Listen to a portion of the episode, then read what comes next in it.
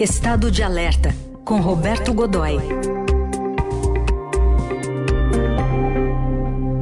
Estado de Alerta de olho também nas primeiras movimentações do novo governo Lula, com Roberto Godoy. Oi, Godoy, bom dia, bem-vindo, feliz ano novo.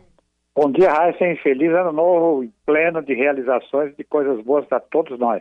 Que assim seja. Bom, vamos falar desse início de governo Lula voltado para a área da defesa. Você destaca aí 53 projetos ou intenções que exigem muito dinheiro.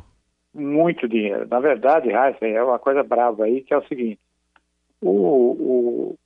A composição do grupo militar, né, os três comandantes das forças, Marinha, Exército e Aeronáutica, exigiu uma negociação muito delicada, feita com grande cuidado, um bordado, por assim dizer, um bordado político. E o Lula fez o procedimento certo. Pegou o almanaque, que é ali a relação dos oficiais generais, enfim, dos oficiais das três forças, e fez a promoção dos mais antigos, que é a tradição, é a maneira como usualmente as forças funcionam, né? O comandante do Exército já tomou posse, os antecessores dos atuais, dos que estão tomando posse agora, tinham restrições por causa do alinhamento com o ex-presidente Jair Bolsonaro, tinham restrições em participar das cerimônias de transmissão de posse. Então, porque o que eles fazem nessas transmissões, entre outras coisas, é admitir a subordinação ao novo presidente, que é, por definição constitucional, o presidente é o comandante supremo, né? Não confundir com o comandante em chefe, que é o comandante supremo das Forças Armadas. Nesse caso,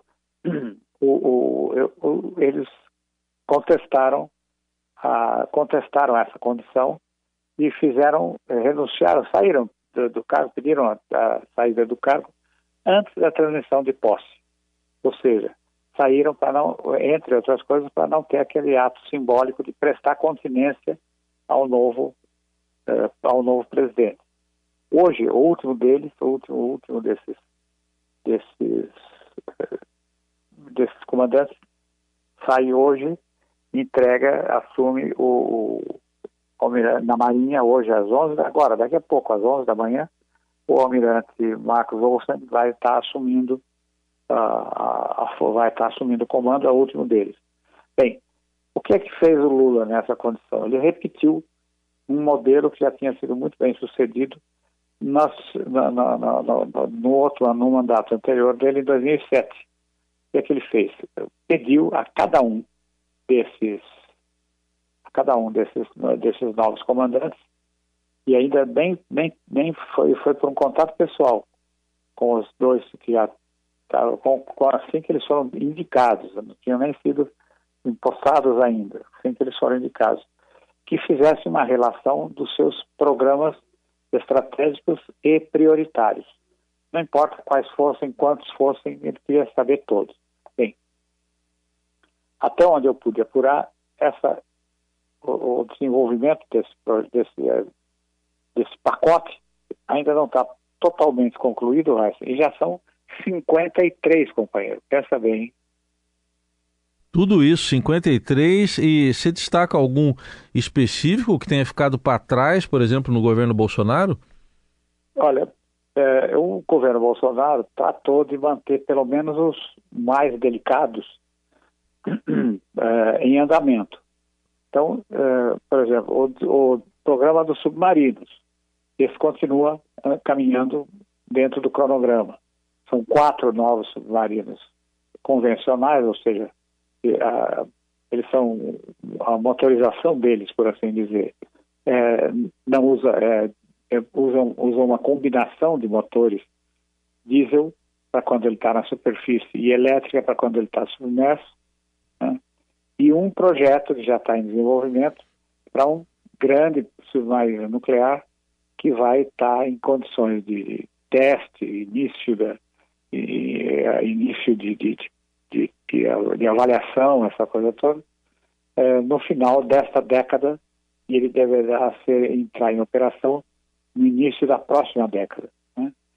Esse projeto foi mantido, da mesma forma dos caças, falamos deles aqui, os primeiros caças Gripen, F-39 Gripen de operacionais, ou seja, os que já são de linha, os que já são de combate, foram recebidos dia 19 de dezembro na base de Anápolis.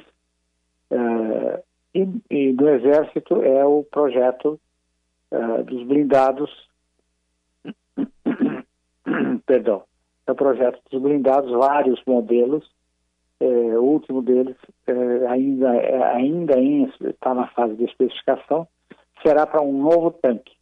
Esse é um dos projetos que ficaram para trás.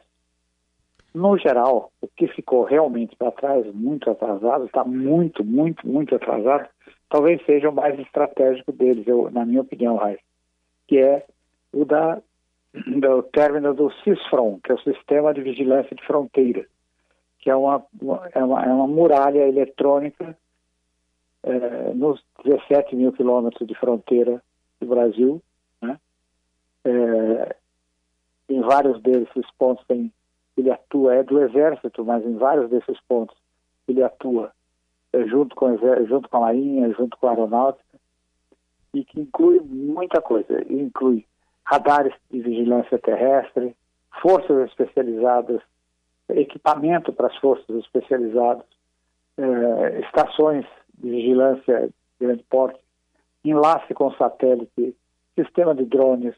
Enfim, é um programa muito sofisticado, mas ele é necessário para a preservação das fronteiras como um oxigênio para a gente respirar.